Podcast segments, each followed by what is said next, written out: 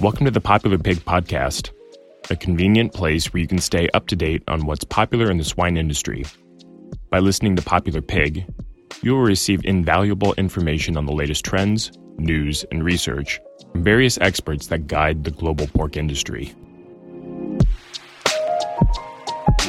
Today's episode is brought to you by sponsors like SwineWeb.com, your one stop destination for all of the latest swine news, commentary, videos, events, and industry hot topics in animal health and feed. Log on to swineweb.com today. And Innovative Heating, the manufacturer of Hog Hearth, the most energy efficient and only antimicrobial heat mat for the swine industry. Reduce maintenance costs and lower your electric bill today.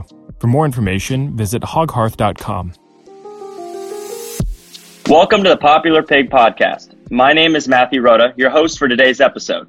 Today, we're going to be talking about minimizing the impact of COVID 19 on your farm and the current status of ASF in Europe. Joining me today is Dr. Shane McAuliffe. How are you doing today, sir? Good, thank you, Matthew. I'm, I'm very well. Hello from Ireland. Hello. So we had the opportunity to meet back in uh, Dublin uh, uh, just about a year ago now, and then a couple times in the U.S. Uh, how, yeah. how, have you been since we last saw each other at the Swine Welfare Symposium? Yeah, so yeah, the last time I met you was at the in Minneapolis at the the Pig Welfare Symposium. It was my last time in the U.S. Uh, since then, been quite good. The, the market is is has been doing well in Ireland for for some time, um, up, until recently, I suppose. Um, but yeah, it, things things have been going good, a lot better than than last year, certainly. So, would you mind telling us a little bit about your story and how okay. you became integrated with the swine industry? Yeah, so I suppose I've been involved in it all my life. My um, my grandfather Jack, um, he passed away in 1992. So I was two years old when he passed away. But he was the first um, first McAuliffe to be involved in pig production. Uh, where he came from here in County Kerry in the southwest of, of the country is quite mountainous, hilly terrain, and very heavy soils, high rainfall, and you know he had, he had spent a lot of time and a lot of effort trying to drain the land to kind of make it suitable for dairy production for milking cows. And it just wasn't working. The, the, the soil was just pure peat pure pure black soil. And um, he tried rearing chickens for a while. And he um, unfortunately a, chicken house burnt down. And then he went and tried his hand at pigs. And he bought a few pigs at the market and he was fattening them up and then um, into the 70s, then he expanded quite rapidly, built new pig farms here in, in County Kerry and across in, in County Cork as well. Um, and then when he died in 92, my father Mike took over. And now at the moment we have um, four different pig farms, um, 2,000 sows, and rearing about 50,000 uh, pigs a year. Um, so they're all new, integrated, modern units. The, the oldest one now, I suppose, is, is 20 years old. That was built um, new in, in the year 2000. Um, we also have uh, Ireland's first freedom farrowing farm, loose farrowing. Um, we built that farm in 2014, 2015. Um, and then we have our, our main unit then is, is a thousand sows uh, also have our own feed mill as well. Um, and my father is also the CEO of, of a brand called Truly Irish. And this was set up about just over 10 years ago. Um, a large number of pig farmers in, in Ireland came together to have their own brand. And uh, it's basically what it is. It's, it's not, it doesn't compromise quality for profit.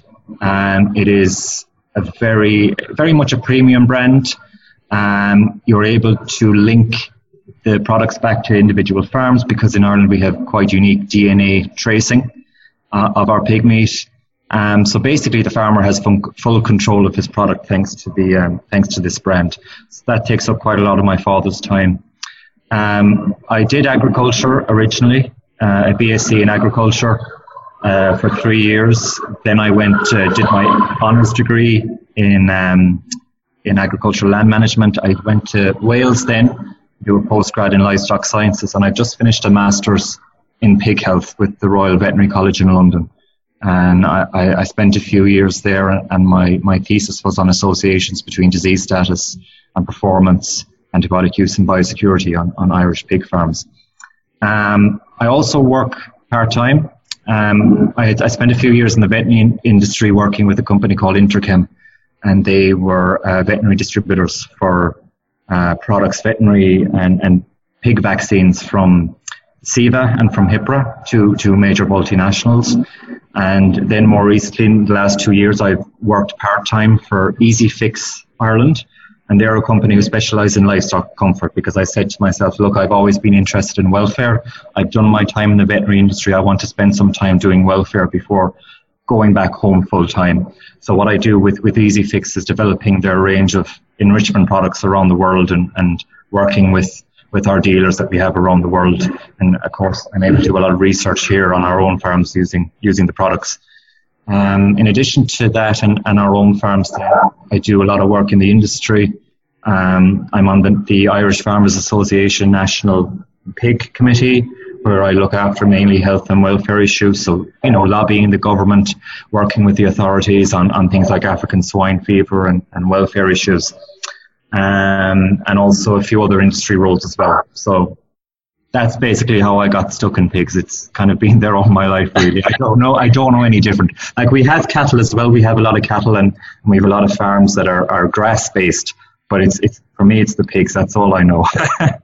And you're calling from your farm today, right? That that's uh, it's not your stomach in the background. That's pigs, right? No, I'm I'm up in the viewing area, our, our, public viewing area. So it looks down onto our, our dry sow house. It's an area that we have where we bring um, visitors in. So if I have a, a, a, large group of visitors coming to the farm, I bring them up here to the to the public viewing gallery because they're able to look down onto the sow house and look at the pigs without having to actually come into the farm and, and uh, get in contact with the pigs. That's pretty neat. So one thing that was interesting uh, to me was the differences that exist between uh, European pork production and American pork production.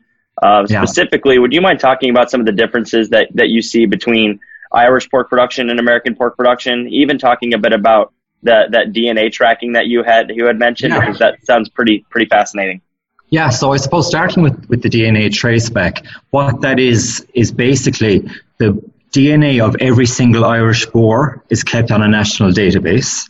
And that means that the IFA, the Irish Farmers Association, can go into restaurants and supermarkets um, all around the country. They can pick up a piece of, of, of pork or bacon. They can take it to the lab and they can do uh, DNA tracing on it to see if it matches any board that's in the database. So effectively, it's able to tell if grocery stores, if, if restaurants, if hotels are using Irish pork or if they're using imported pork. Because in Ireland, we're very much attached to agriculture. We are a, very, a big farming nation. Um, if, if you're not a farmer yourself, then your uncle or your cousin or your grandparents might be farmers. So buying Irish is a very, very big thing for Irish consumers.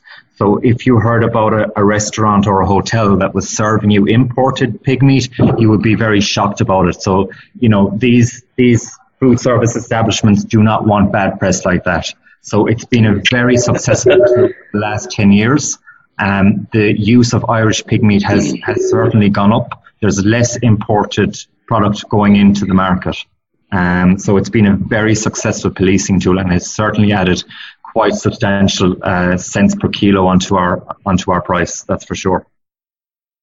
So, what does the life of the pig look like then? How does that differ from American to from American pork production to Irish pork uh, production? Very, very much the same. Um, we would slaughter our pigs at about six months of age. We don't castrate them. Boar taint isn't an issue here. Um, so they're being slaughtered at about a, hundred kilos. Um, so very much quite similar to, to most of the rest of the world, except for the fact we don't castrate. Um, our production systems then, um, as um, for Ireland in a European context, we actually have the highest average herd size. Your average Irish pig herd has about 700 to 750 sows in it. Um, which is well above the European average. So what we have in Ireland is we have very modern commercial pig farms but very, very few of them. So in total, we have 150,000 sows in the country. But in terms of individual farmers, then you're looking at maybe between 200 to 250 individual farmers. A lot of farmers might own a couple of a couple of farms like ourselves. So um, our, the number of commercial farms maybe just over 300. I think 300, 350. So it is quite a small country in, in, a, in a broad context. But you know, last year we exported well in excess of 900 million euros worth of, of, of pig meat exports. This year we were looking on track to be exporting 1 billion for the first time. It's been growing year on year. We're, we're exporting more and more. Um, more and more markets opening up, um, you know, especially Southeast Asia. Um, China, of course, is a major, major export market for us. So, yeah, we, we are an exporting nation when it comes to pig meat. I think with 192% self sufficient, I, I, believe. I think that's the, the official figure in, in terms of self sufficiency. That's a nice place to be. Yeah, certainly. So, how does how does the uh, how has the market addressed COVID nineteen in Ireland? Well, I suppose for January, for February, we, everything was quite stable. We were at a, an average of about one euro ninety six uh, cents a kilo, and at the moment now, as of this week, we're at one eighty one. So we're down almost like 16 cents. So I converted that into US dollars for, for your, Amer- your US listeners. And we are getting an average of $1.98 um, per kilo for our pigs at the moment.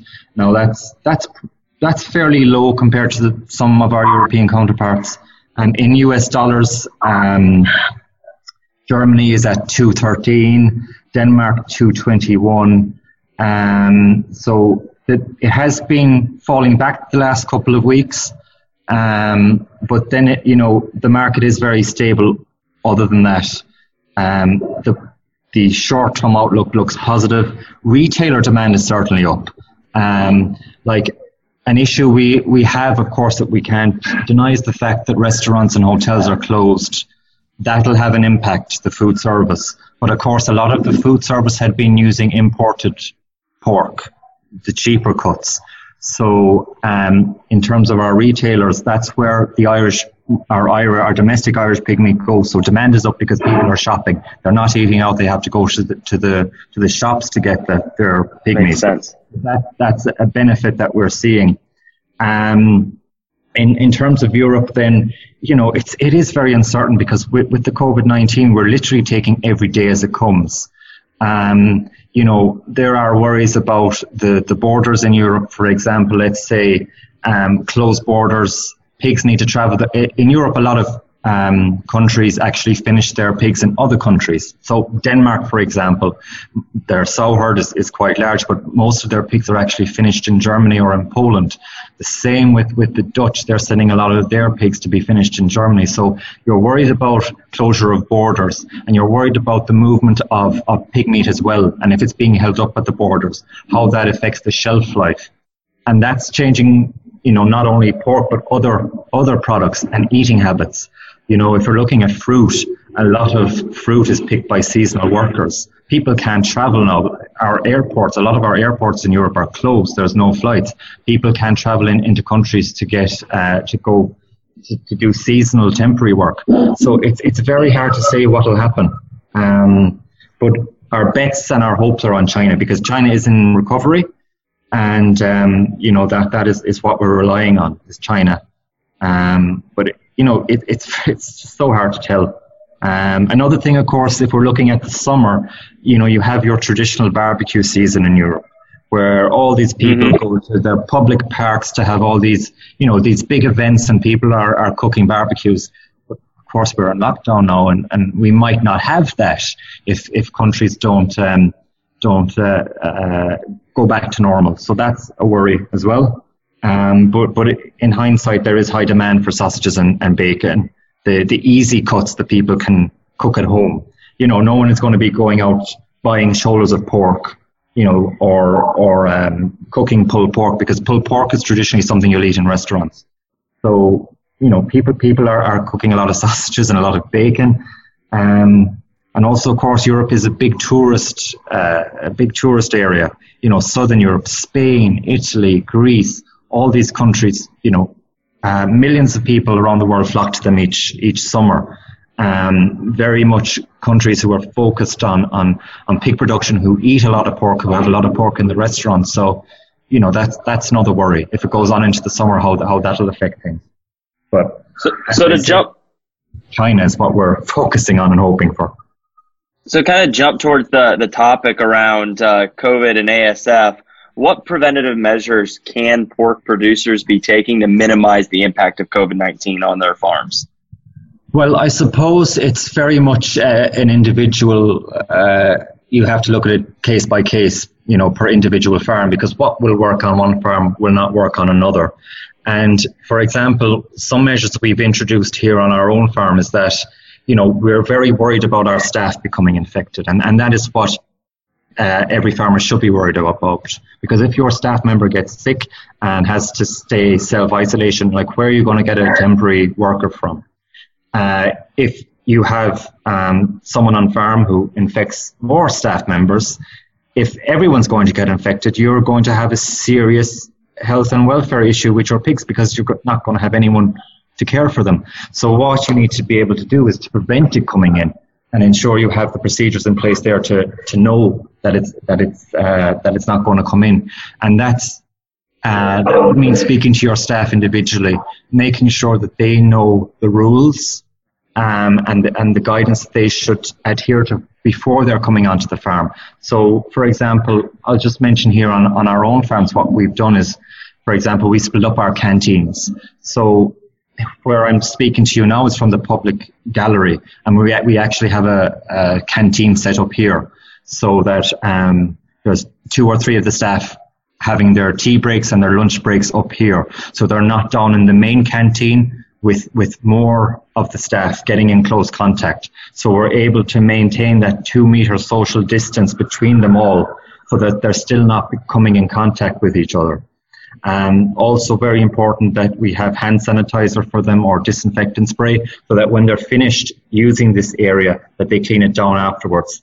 And that's very much the case in, in the likes of our computer rooms and in our mill where um, a lot of the staff will have to go to. We have a rule now where only, we're, we're only allowing one member of staff into our mill or computer room at any one time. So if there's someone in there, you wait until that person is finished and they leave and then you go in. So after you, you're using that area or with the computer you're using, wipe that down with disinfectant spray.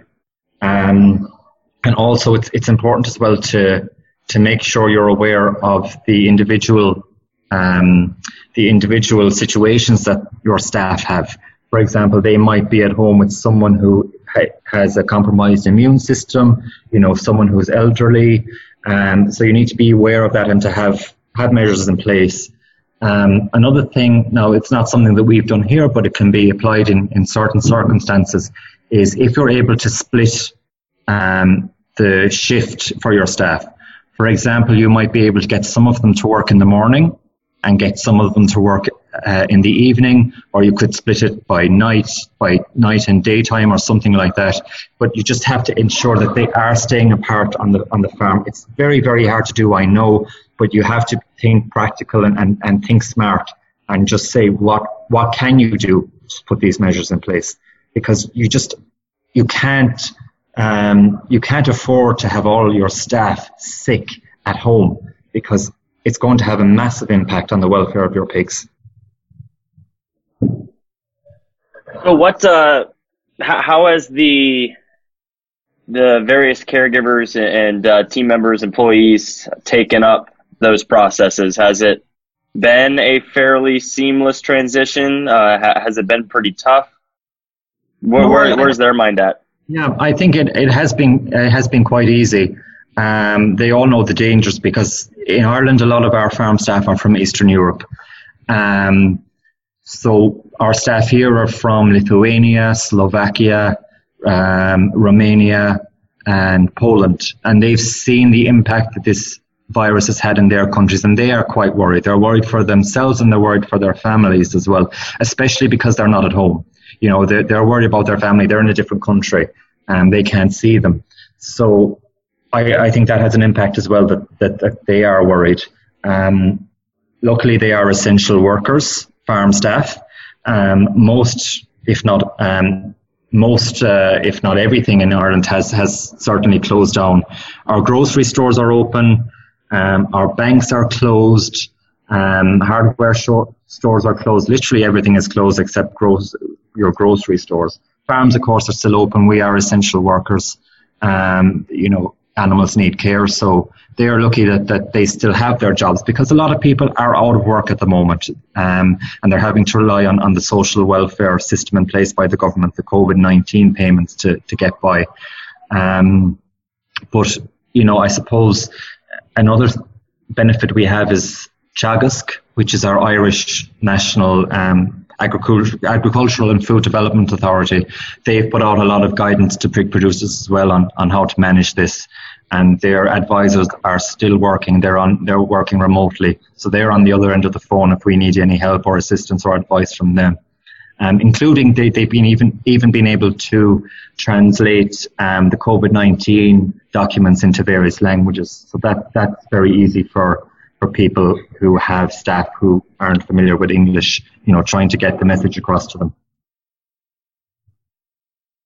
So when looking at especially Eastern Europe, you brought brought up some of those Eastern European countries. We're we're we're really focused on COVID right nineteen right now, but ASF is still an issue and still a concern, yeah. still something we need to be aware of.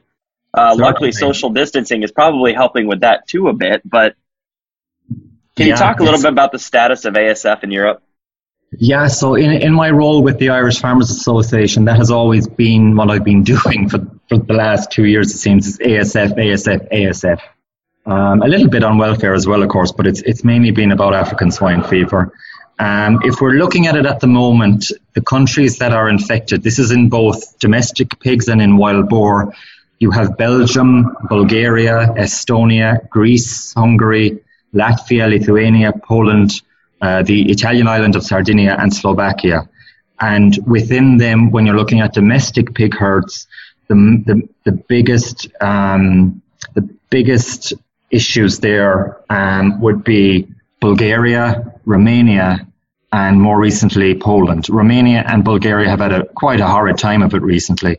Greece also got their first um, uh, outbreak in domestic pigs in February, and uh, up until I think it was only two weeks ago, a new region in Poland, in western Poland, had its first infection of domestic pigs, quite a large commercial farm.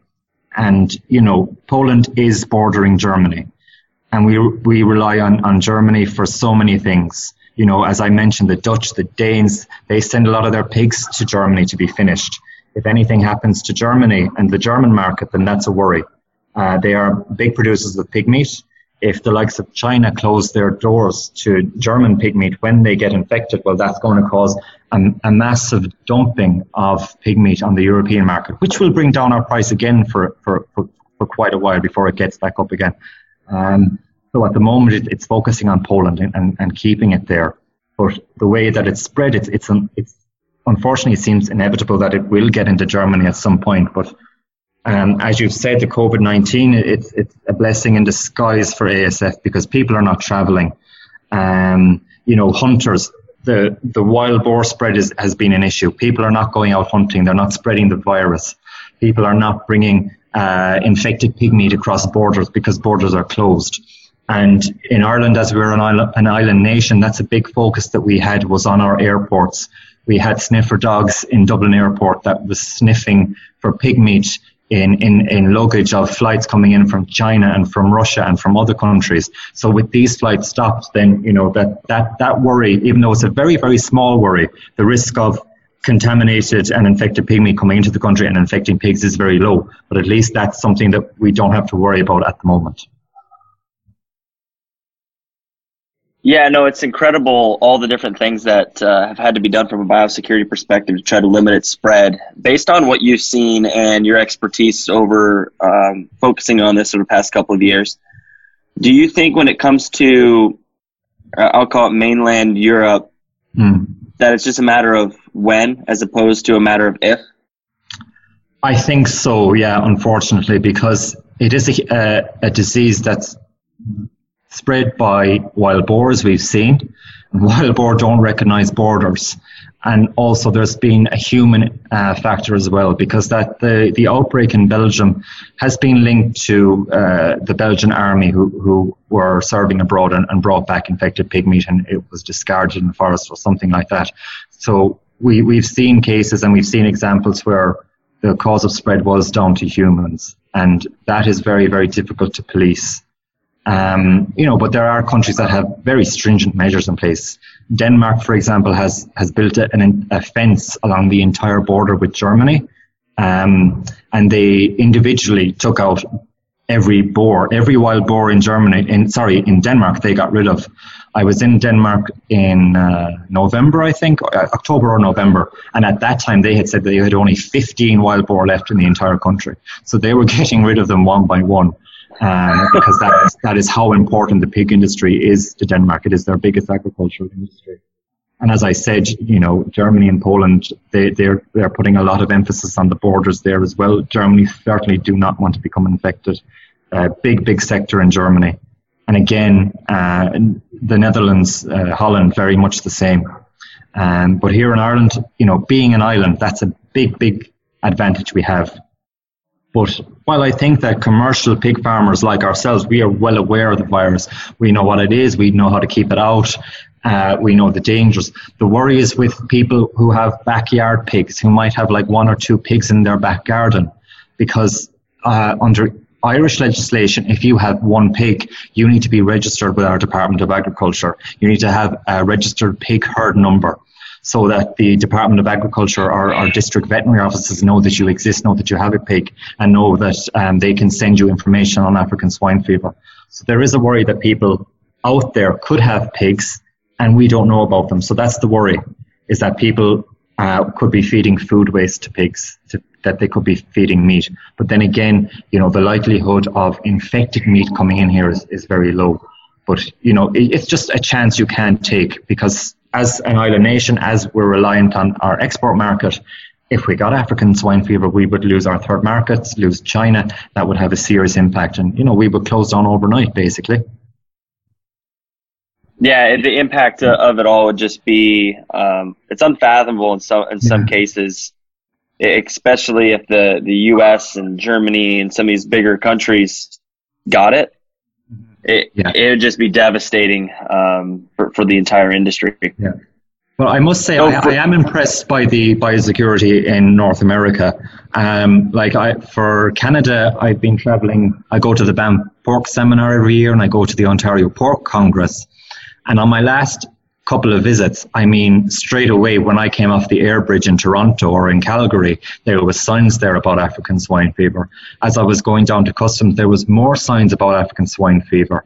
Uh, and then at customs, I was asked again about pig meats. Um, so I've been impressed by how the Canadians are doing things. I think we should all take a leaf out of out of Canada's book because I, I took loads of pictures and I showed it to the authorities here in Ireland. I was like, look what the Canadians doing. We have to do this. It's it's fantastic. Um, and of course, on, on um, in the US, on farms that I've been to, this biosecurity has been so impressive. I've certainly learned a lot about biosecurity from uh, US pig farms that I visited in, in, in, in, Pennsylvania about a year or two ago. And, you know, so biosecurity standards in the US and in Canada is, is pretty impressive. Yeah, Canada does a really good job with their messaging. And, and ever since PED, the US has really taken a large step forward. And then that was, uh, in many ways enhanced once ASF became a risk. Yeah. So that's it's been pretty pretty cool. Mm-hmm. From your perspective, uh, what will success in this industry look like five to ten years from now? Um, there, there are two things that I think are quite important, and that is welfare and antibiotic use.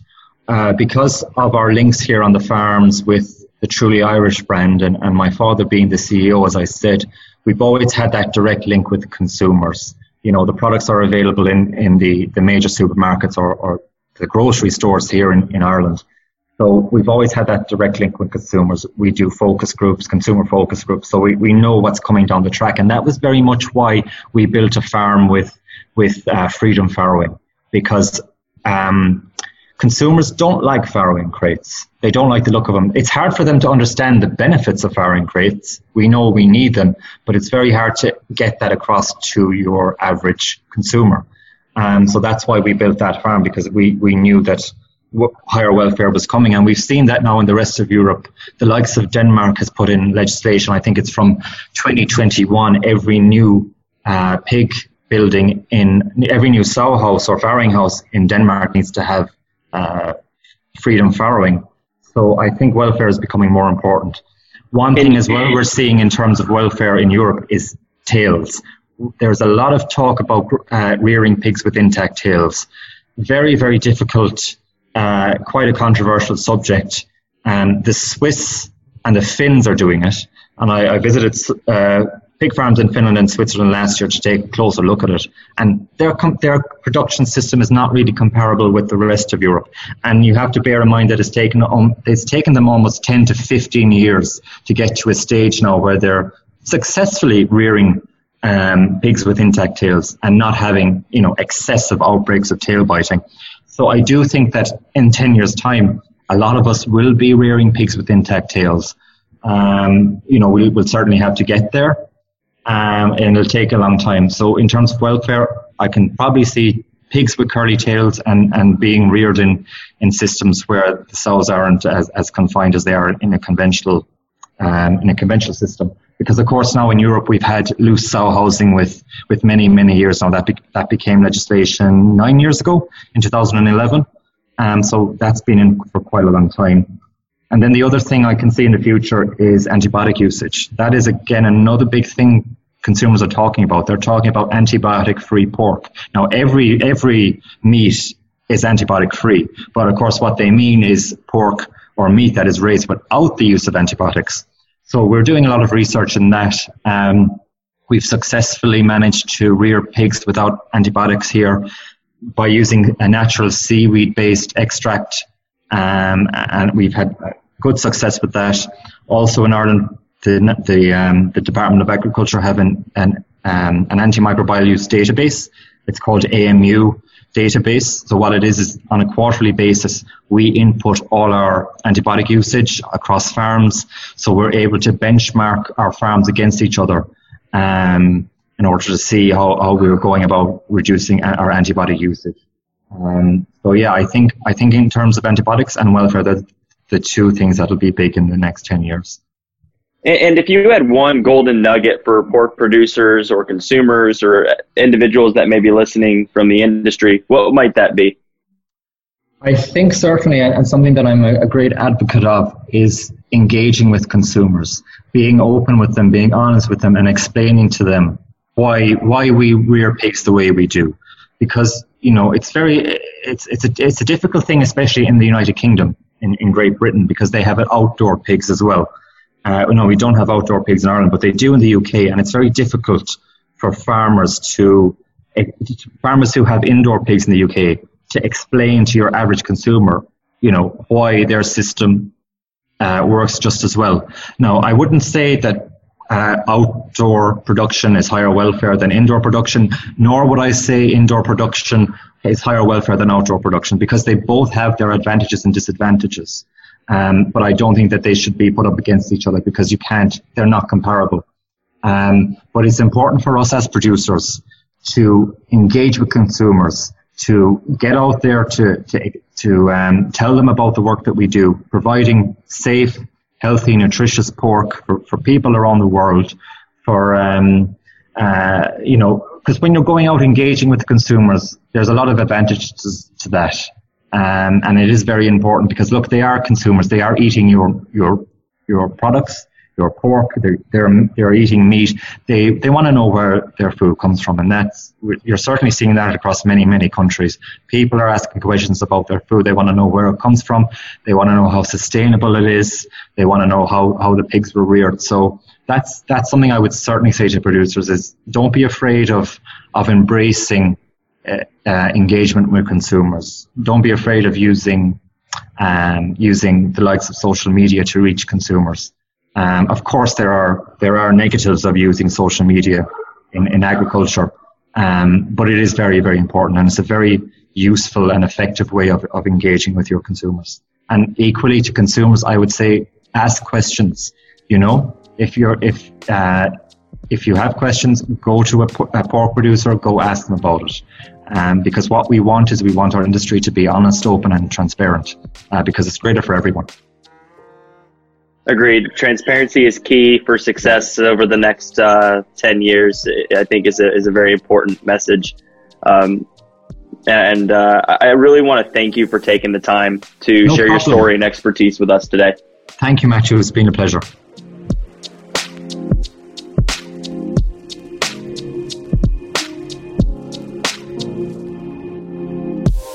Thank you for joining us on this episode of Popular Pig.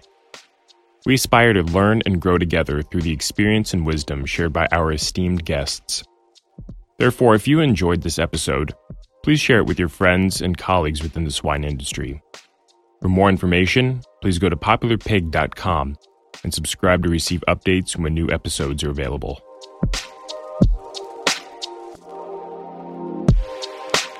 Today's episode is brought to you by sponsors like SwineTech. Leverage the power of computer vision, voice recognition, and real time behavioral monitoring to reduce mortalities and labor inefficiencies in the farrowing house. For more information, visit swinetechnologies.com.